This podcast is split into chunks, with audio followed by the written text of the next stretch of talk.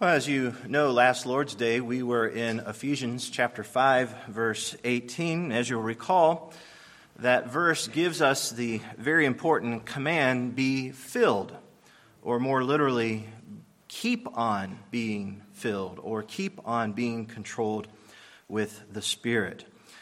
I think it's safe to say that every true born again believer desires to be filled or controlled by the Holy Spirit. But the question for you today is Are you?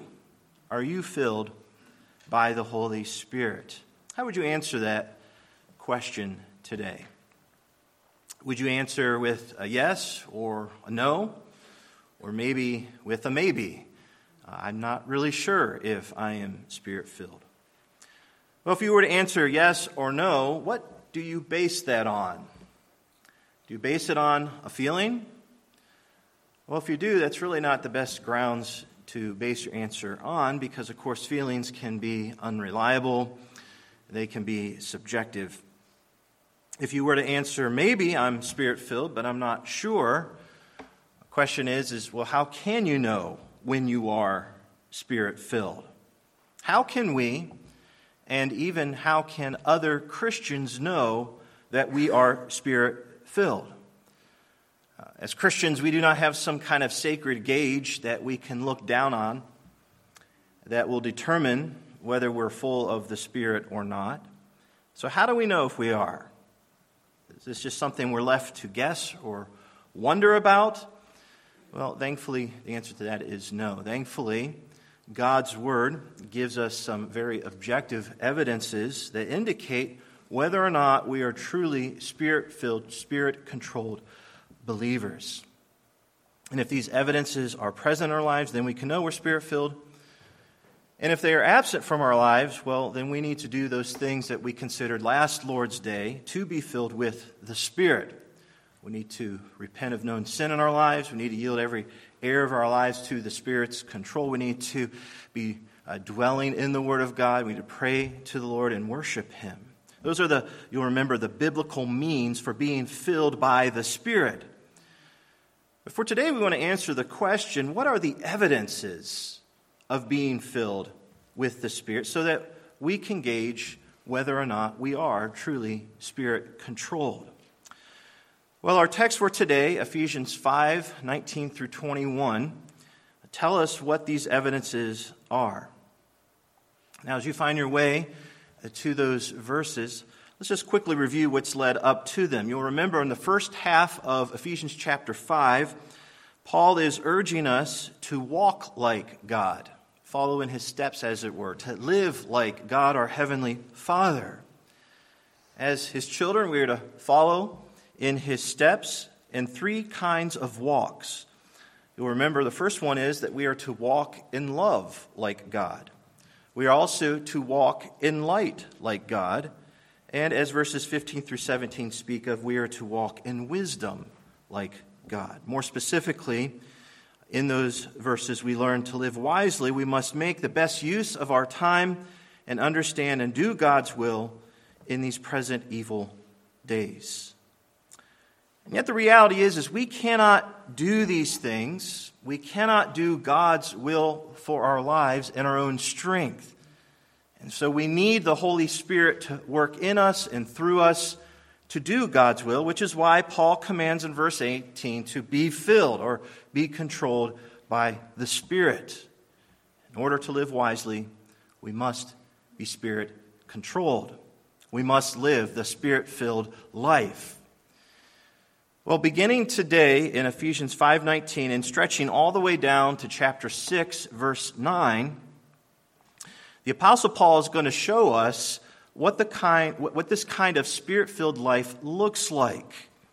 So in those verses again from chapter 5:19 down through 6 9, in that portion he's going to show us what the results of being spirit controlled are. Well, today in verses 19 through 21, we're going to begin this new section by looking at four evidences of the spirit controlled life. As we read our text here in a moment, see if you can spot those evidences. We're going to actually begin reading in verse 18 because that is the uh, command that controls the entire passage. God's word declares, beginning in verse 18, And do not get drunk with wine, for that is debauchery, but be filled with the Spirit, addressing one another in psalms and hymns and spiritual songs, singing and making melody to the Lord with your heart, giving thanks always and for everything to God the Father in the name of our Lord Jesus Christ, submitting to one another out of reverence for Christ. As you probably noticed as we read verses 19 through 21 there, there are five present tense participles. And you may want to go ahead and underline those in your Bible. They are addressing, singing, making melody, giving thanks, and submitting. Today we're going to group those five participles uh, together and put them under four main heads, which are the evidences of being spirit controlled. In sum, our text teaches this believers evidence that they are spirit controlled by their individual and corporate worship, thankfulness, and submission. So, first, believers evidence that they are spirit controlled by their corporate worship. Again, look at verse 19. Uh, Paul first writes, Be filled with the Spirit, and then verse 19, addressing or speaking to one another in psalms and hymns and spiritual songs. Christians are a singing people. And there's some very good reasons for this. We are new creations in Christ. They have a new song in our heart that we've just got to get out. We have to sing because the truths concerning God and His glories and His grace and redemption and Christ are simply too great for us to only speak about them. We feel too deeply about them. We have to rejoice in them in song. As the psalmist says, it is fitting for the upright to praise the Lord. As Christians, our hearts should brim and overflow with adoration for, affection for the Lord, so that we need to do something to express our awe of Him, to express our love for Him that goes beyond just speaking in ordinary prose. We need to express our adoration and our affection for the Lord in poetry, set to music. In other words, we have to sing about our great God. We have to sing about who He is and what He has done for us in Christ. And this is just the result of being spirit filled. Singing naturally flows out of our hearts and over our lips when we are spirit filled. And when we do this in corporate worship, we not only glorify God, but we also edify the brethren. As Paul says in verse 19, we address or we speak to one another in psalms and hymns and spiritual songs. Now, as I've already hinted at, the Greek word there for address or speak to one another uh, means more than just speaking in normal uh, conversational tones, in a conversational voice. It certainly includes that, but it is not confined to that. It goes beyond that. It covers every kind of utterance, every kind of sound, which includes singing to one another. Now, if you look down later in verse 19, Paul is going to talk about the vertical dimension of singing, which is singing to the Lord. But it's interesting here in verse 19, he doesn't start with the vertical dimension. He instead starts with the horizontal dimension and the corporate dimension, which immediately lets us know that the spirit controlled life is to be lived in the community with other believers. It is not to be lived in isolation from other Christians. It is to be lived in a deep relationship with them in which we mutually build up one another in Christ. And one of the ways that we mutually build up one another is by singing to one another. Spirit filled life, therefore, spirit filled worship, is not self centered, it's not self absorbed. No, God calls us to speak in song to one another. Unfortunately, many Christians today come into corporate worship services like this one. And when they come into it, they, they take a very individualistic approach to it. You may find them closing their eyes as corporate singing is going on, and it usually happens in a dimly lit room. And the purpose of that is to give sort of the feeling of a personal, private moment with the Lord. The idea is I'm having a Jesus and me experience. But I want to say that's all wrong. We should not treat corporate worship as an exclusive Jesus and me moment. We come to worship not as individuals, but as the body of Christ, as the people of God.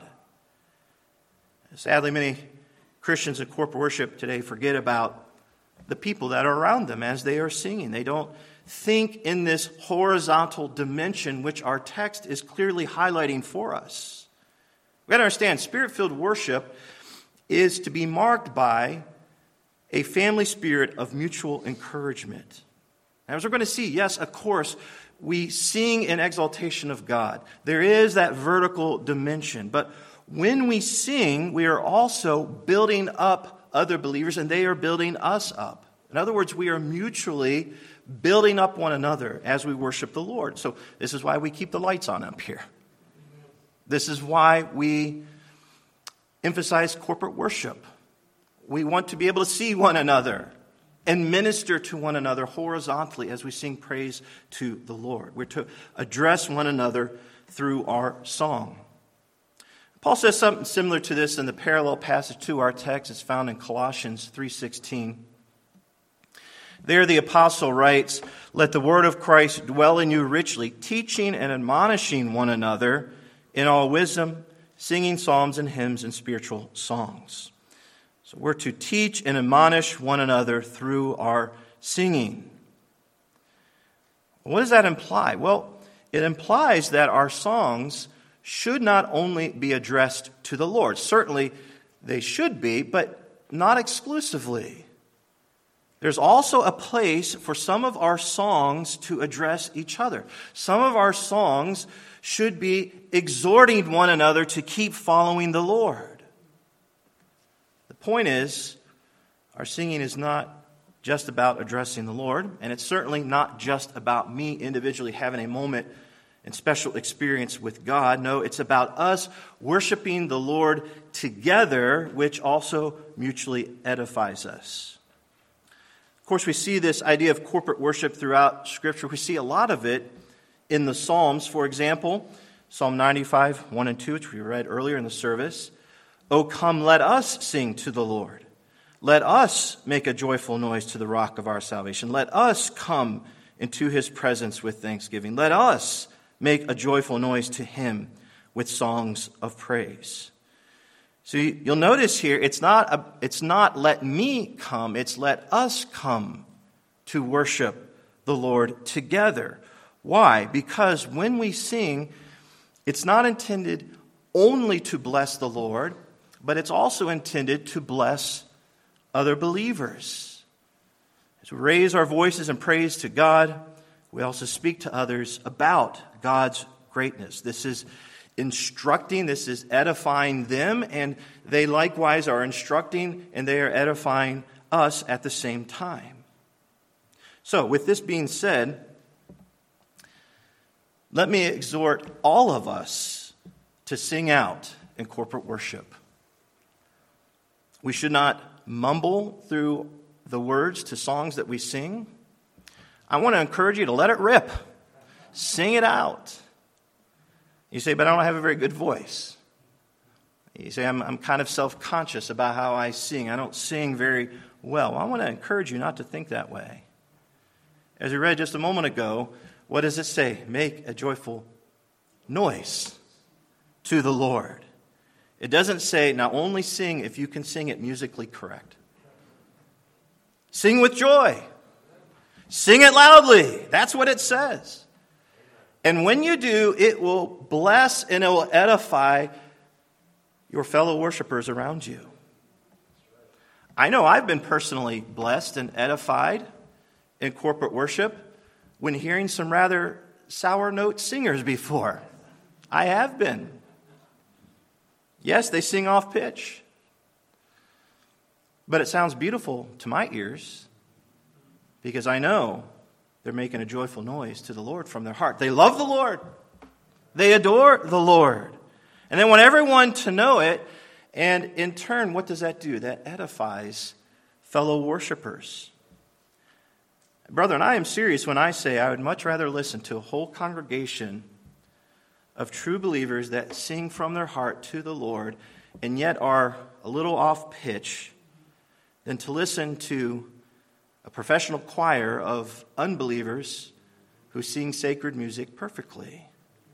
Listen, spirit filled singing has nothing to do with musical ability, has nothing to do with sounding good to our human ears. It is with the heart. It's with the heart that we honor God and edify fellow believers. So please, I'm, I'm calling on you today if you consider yourself to be one of those who can't carry a tune in a bucket, you know who you are. And yet you love the Lord. You love Him. Because you do, I want to ask you to do something that will glorify God and that will edify the brethren. I want to ask you not to be shy, but to make a joyful noise to the Lord to sing out. And if someone says to you after the service, please don't sing out like that, you sound horrible.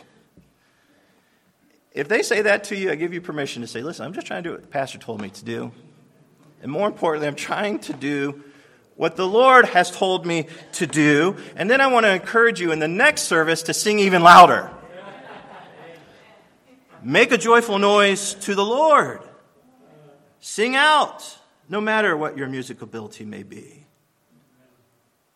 It's very interesting here that the first evidence of a spirit filled life that Paul mentions is not some kind of ecstatic spiritual experience like speaking in tongues or performing miracles and healings.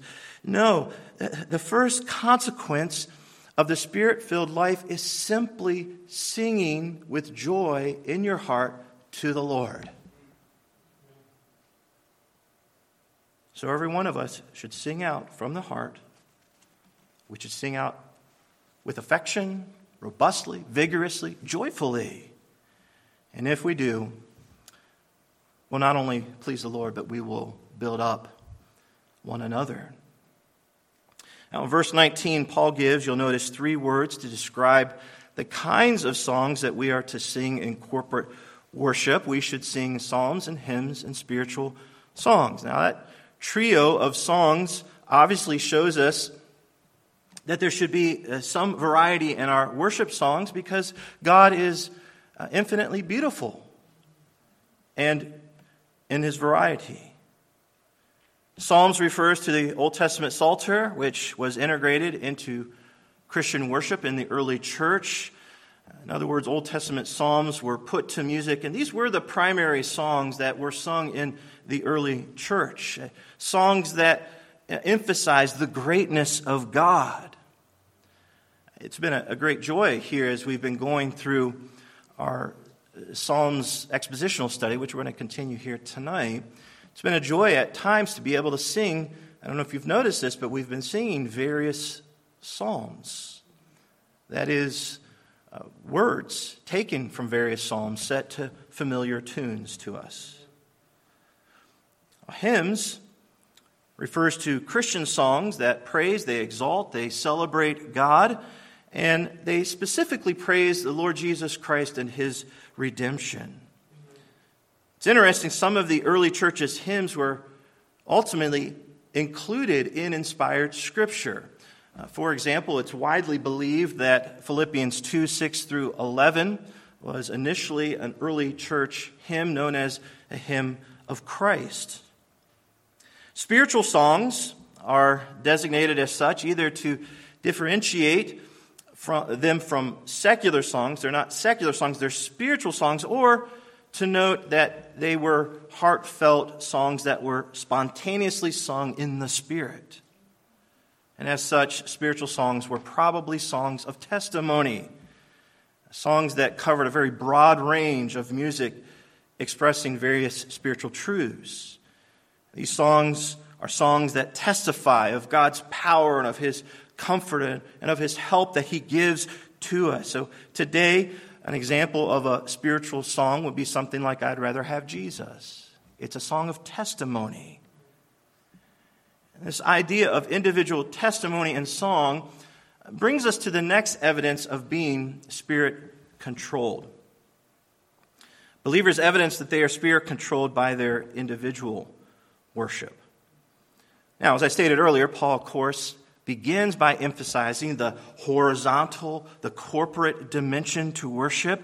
But of course, there's also this vertical, individual dimension to worship as well. Paul highlights this when he goes on to write, again, be filled with the Spirit, singing and making melody with your heart to the Lord. That's actually the order that we find in the Greek. And we, I think, all know what singing is. If you can recall, just a little while ago, we were doing it, okay? It is us using our voices, that God given instrument to declare the goodness and the greatness of our God. The Greek participle for making melody is psallo, from which we get our English word psalms. And it literally means to, to pluck on a stringed instrument with one's fingers, as you would do, for example, with a harp. But in time, the term came to represent any kind of instrumental music. In either case, whether we are singing or making melody with an instrument, verse 19 tells us that we should do it and it also tells us where we should do it from, from our heart, and to whom we're to do it. We're to do it to the Lord. So each one of us is to sing. Whether we do that in private, in our home, or in our car, or here publicly, we're to sing. And just to re- reinforce what I said a little while ago, this has nothing to do with musical talent. Every one of us, every one of us is repeatedly commanded to use our voice in praise to God. So the question is, is simply this Are you obeying that command? It is a command. Are you singing from your heart to the Lord? For example, are you individually obeying Psalm 33, 1 and 3, which commands, Sing for joy in the Lord, O you righteous ones, sing to him a new song. Are you individually obeying the command from Psalm 147 1? Praise the Lord, for it is good to sing praises to our God, for it is pleasant, and praise is becoming. And of course, there are many other similar verses to these that we can find throughout Scripture, but you get the idea. We are commanded, repeatedly commanded, to sing. It's something that we should be doing. And I just want to say it really is something that we will naturally do and something that we will want to do if we are spirit filled. So, if you find yourself never wanting to sing praise to the Lord, whether in private or in public, that should alarm you.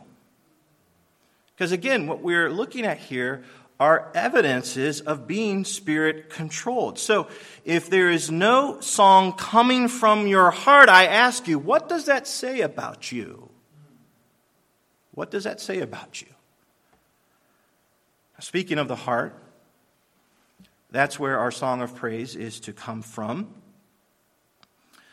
Our songs of praise that come from our lips may sound good, they may sound bad to others. But ultimately, that really doesn't matter. What matters is that our song of praise is coming from our heart as an offering to the Lord. And if it is truly coming from our heart, it doesn't matter if it sounds really bad to other people around you. It is beautiful music in the ears of God. If our song of praise does not come from our hearts. It doesn't matter if our song sounds beautiful to people, it is horrible in the ears of God. Listen, nothing is more offensive to God than to sing songs of praise to Him but not mean it from your heart. To sing robotically, to sing religiously, to sing in an unengaged way. That is hypocritical. That is heartless worship. It's the kind of worship that Jesus condemned the Pharisees for. He said to them, Well did Isaiah prophesy to you, hypocrites, as it is written, This people honors me with their lips, but their heart is far from me. In vain do they worship me. Jesus made it clear to us true worship is worship in spirit and in truth. In other words, our worship is to be doctrinally correct in truth. And it is to be from a heart of affection to the Lord in spirit. We are to mean and we are to, yes, feel the truth that we sing about God. We're to treasure him in our heart as we sing praises to him. And if we do this, we will please him. This is evidence that we are under the Spirit's control. But if we are not under his control, then we won't feel like singing praises to God. Or we will do so heartlessly and religiously or pridefully. That is, we will sing to be heard by others but not sing from the heart to the Lord. Which brings us to whom our songs are to be ultimately directed. Certainly, again, as we've already considered, our songs horizontally edify the brethren. That is necessary, that is good, but ultimately, our songs should have a vertical intention to them, and that is the glorifying of God. That is the highest purpose to our singing. Our singing is not for the purpose of entertaining others. It is not for the purpose of drawing attention to ourselves. No, the purpose of our singing is to exalt our great God. Our focus should not be on ourselves. It should not be on other people. It should be on Him. One of the greatest composers of all time, Johann Sebastian Bach, once said, the aim of all music is the glory of God. And that man really believed that, which is why the famous Lutheran composer signed all his works with the initials SDG, Soli Deo Gloria, for God's glory alone. So, whether writing music for the court or writing music for the church, his work was done for God's glory. And likewise, our singing is to be to the Lord for his glory. Now, the Lord here is specifically referring to Jesus, so we know that his person and work ought to be central in our praise, in our singing, and yet, of course, our praise of Christ cannot be separated from God the Father and God the Spirit. In fact, we're going to see here in a moment in verse 20 says that our thanks is always to be offered to God the Father in the name of our Lord Jesus Christ. The Father sent his Son for our redemption and has exalted him. And of course, the ministry of the Holy Spirit is to bring attention to, to glorify God the Son. But ultimately, our, our worship is of the triune God praise of Him, Father, Son, and Spirit, the three in one. It's to Him, the Lord, we are to directly sing. Our worship is to be Godward, it is not to be manward. Our worship is not to be flesh driven, it's not to be shallow. It's not to be hollow, ritualistic, or man focused. It is to be spirit driven, heartfelt, joyful, and God focused. Our hearts should continually overflow with gratitude for God's goodness in Christ to us, and that gratitude should, should come out of our lips in songs of praise. And yet, if we are honest here today, there are times in which we are not spirit controlled, and as a result, we do not feel like singing to the Lord from our hearts. So, what do we need to do to correct that? First and foremost, we need to repent. We need to confess our coldness of heart toward the Lord and ask Him to forgive us. And then ask Him to help us remember all the blessings in Christ He has freely given to us. And then we need to rejoice in song. And let me say, we need to rejoice in song even if we do not feel like doing it. Why? Because often, even if our affectionate emotions for the Lord aren't there yet, if we do the right thing, if we start singing praises, our heart's emotions will eventually catch up. Just as we need to obey the Lord in other areas of our lives, even when we do not feel like obeying Him, we are to obey His command to sing praises to Him. This is not optional. But if we do praise Him as He has commanded, even when we don't feel like it, the emotions will eventually come. And I think we see this quite obviously in several of the Psalms. Have you noticed this? The, the psalmist will often start off his psalm down in the dumps, overburdened by some trial that is in his life. And yet, what does he do? He sings. He reminds himself of who God is and what God has done. And what do you find? By the end of the psalm, his mood has completely shifted. Even though his circumstances hasn't changed, he has. We see this in the psalm we're going to be looking at tonight, Psalm 43. Why is this change? Why, why does the psalmist go from gloomy to rejoicing? It's because he's focused on the Lord. He sung praise to the Lord. And we need to do the same even when we don't feel like doing so. So we need to repent of our sin. We need to remember the Lord, and then this will lead to rejoicing in Him. Now, along these lines, let me just recommend a few practical things we can do throughout the week that will actually encourage us to sing from the heart to the Lord.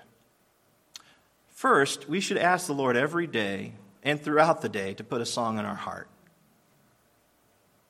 Also, it's a good idea to incorporate singing into our personal devotions and our family devotions. Use a hymnal if you have one. Get out your smartphone, look up a hymn, and start singing, either individually or as a family.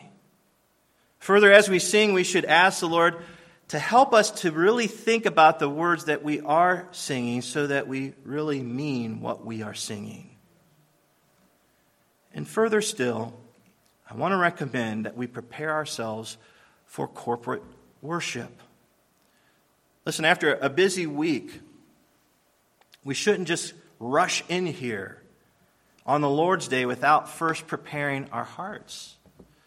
So I want to suggest that we take that extra special time on, on Saturday, Saturday evening, even in the, the morning before coming here on the Lord's Day, to spend some special time in prayer with the Lord, in God's Word, communing with Him, to prepare our hearts so that when we get here, we're really ready to do this very important thing of corporate worship.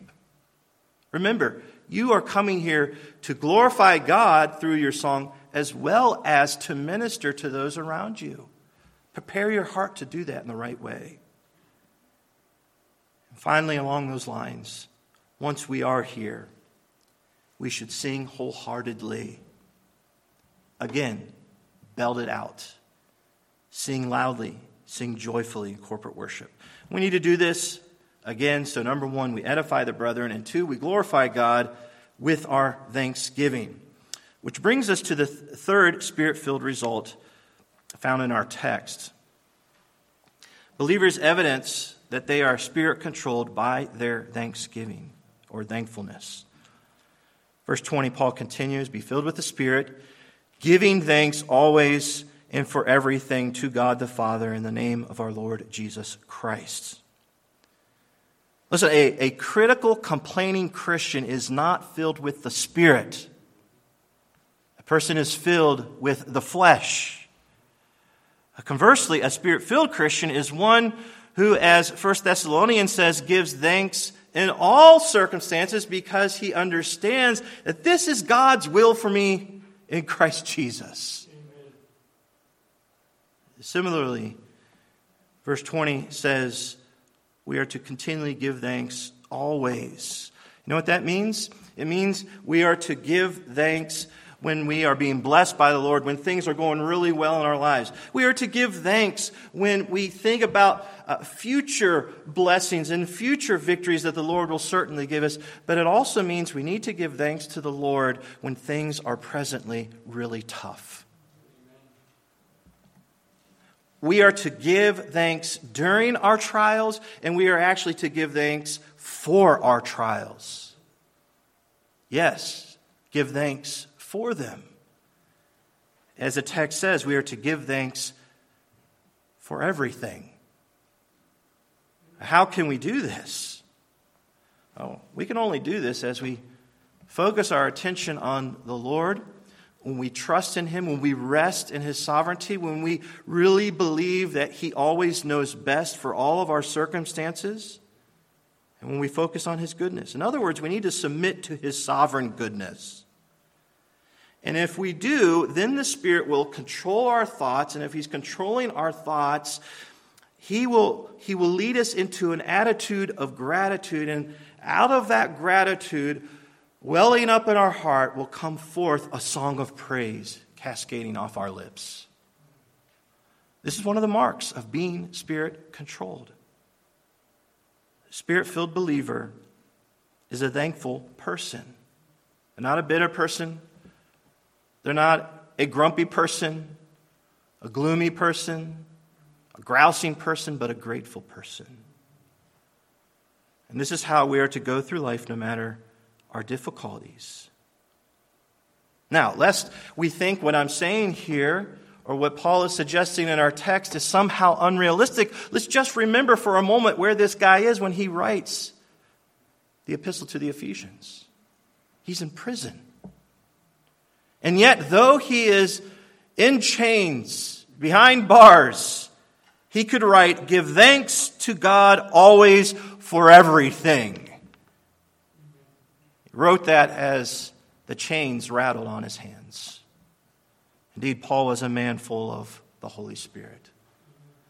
He really believed that God was absolutely good in all things. And the reason he believed that is because he knew God gave his only son for our good. And so he was confident, just as we should be, that God only intends our ultimate good in all things, including in our trials. Let's understand, brethren, since God gave us his best in giving us his son, we can know that he permits and that he uses hardships in our lives for our good. James 1:17 says every good gift and every perfect gift is from above and comes down from the Father of lights with whom there is no variation or shadow of turning. Now, that is a wonderful verse, and Christians love to quote that verse quite often, but I think, unfortunately, many have forgotten what James wrote about right before writing that verse. He was writing about trials and how Christians go through trials and so we need to realize our trials are also good gifts from God. They're good because God ultimately uses them for our good in conforming us more to Christ's image. And more importantly, God uses them for his own glory. Our good God's glory, these are two things that we can always be thankful to God for. Spirit filled Christians give thanks to God in all things. Why? Because they are submitted to His wisdom, they are submitted to His ways in all things, and because they are submitted to Him, they also submit themselves to the people that He has put into their lives. Which brings us to the fourth consequence of being spirit controlled. Believers evidence that they are spirit controlled by their submission. Verse 21, Paul writes, Be filled with the Spirit, submitting to one another out of reverence for Christ. That word submit means to arrange under. It was used in ancient times in the military. Uh, it referred to the, the subordination of soldiers to their commanders. What would good soldiers do? Good soldiers would surrender control of their life over to their superiors. They gave up their rights, they gave up their agenda, and they obeyed what they were told to do. And why did they do this? They did this for the good of others. They did it for their army buddies. And so it should be for us as Christians. We should give up our own agenda, our own rights to serve others for their good. If we are spirit controlled, like the Lord Jesus, we will not seek our own rights. We will not seek for others to serve us, but instead we will seek for ways for how we can honor and serve them, just as Christ did. Philippians 2 3 through 5, Paul writes, Let nothing be done through selfish ambition or conceit, but in lowliness of mind, let each esteem others better than himself. Let each of you look out not only for his own interest, but also for the interest of others. Let this mind be in you which was also in Christ Jesus. A mindset that serves others like Christ served others is really the basic idea behind verse 21 when it says, Submit to one another. We are to submit to one another in the sense that we are to serve one another. And so this means we are to submit both to those who have authority over us, as well as submit to those who are under our authority. In other words, we're to serve all people. We're, we're, to seek the best interest. We're to seek the welfare of others before our own. When the Lord Jesus stooped down to wash the disciples' feet, we have to understand he was essentially submitting himself to them.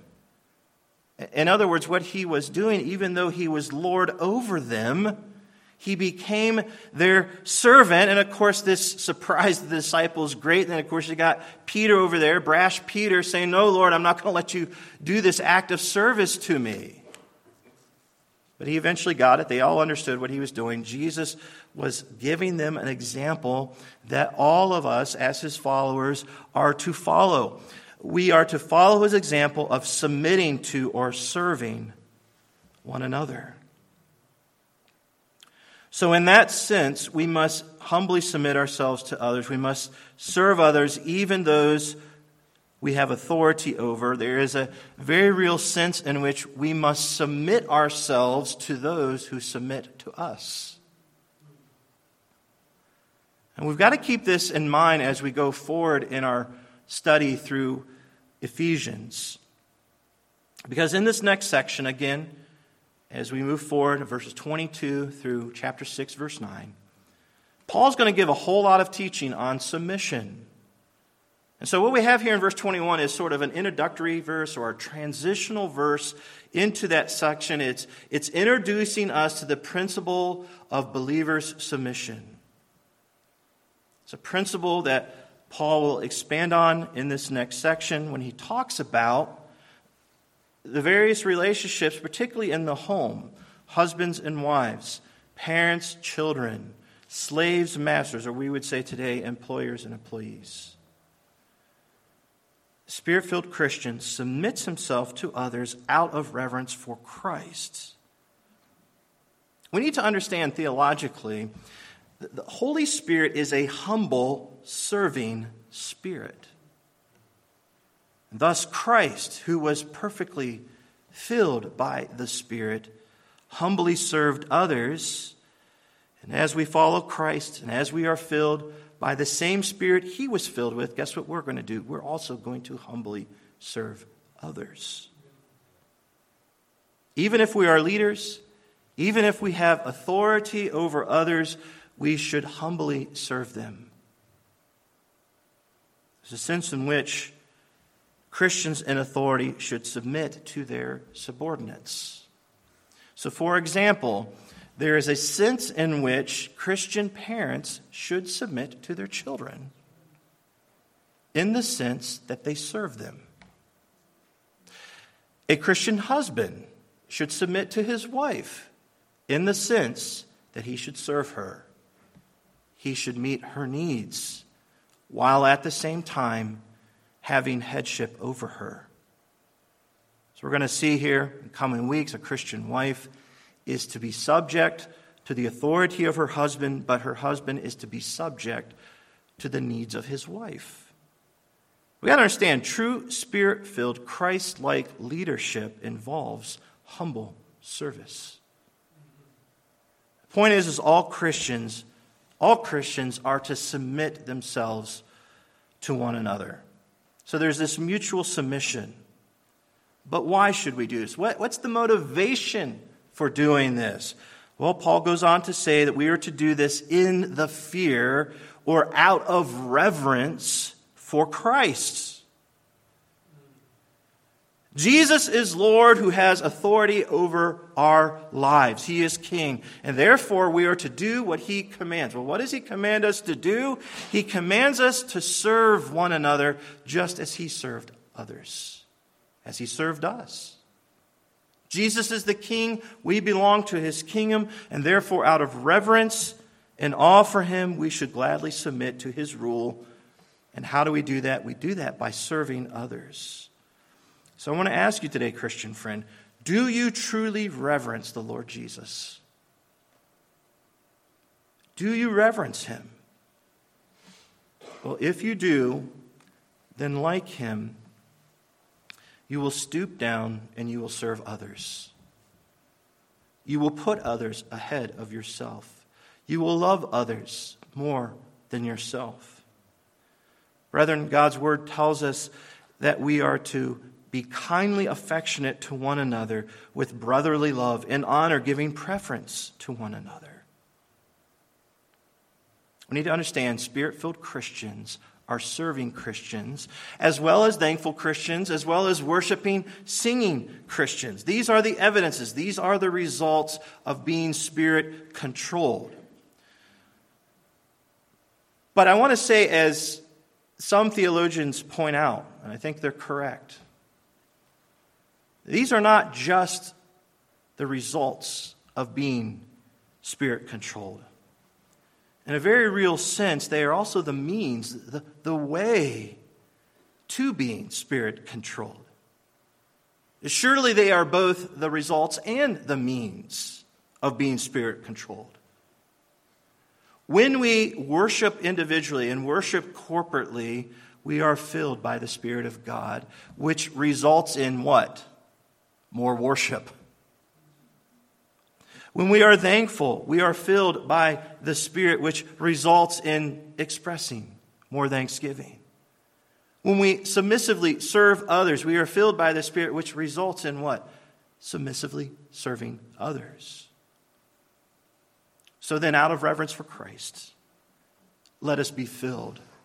Let us be controlled by the Spirit, that we might sing praise to the Lord that we may be thankful to him and that we may serve others like him. Amen. Let's close in word of prayer.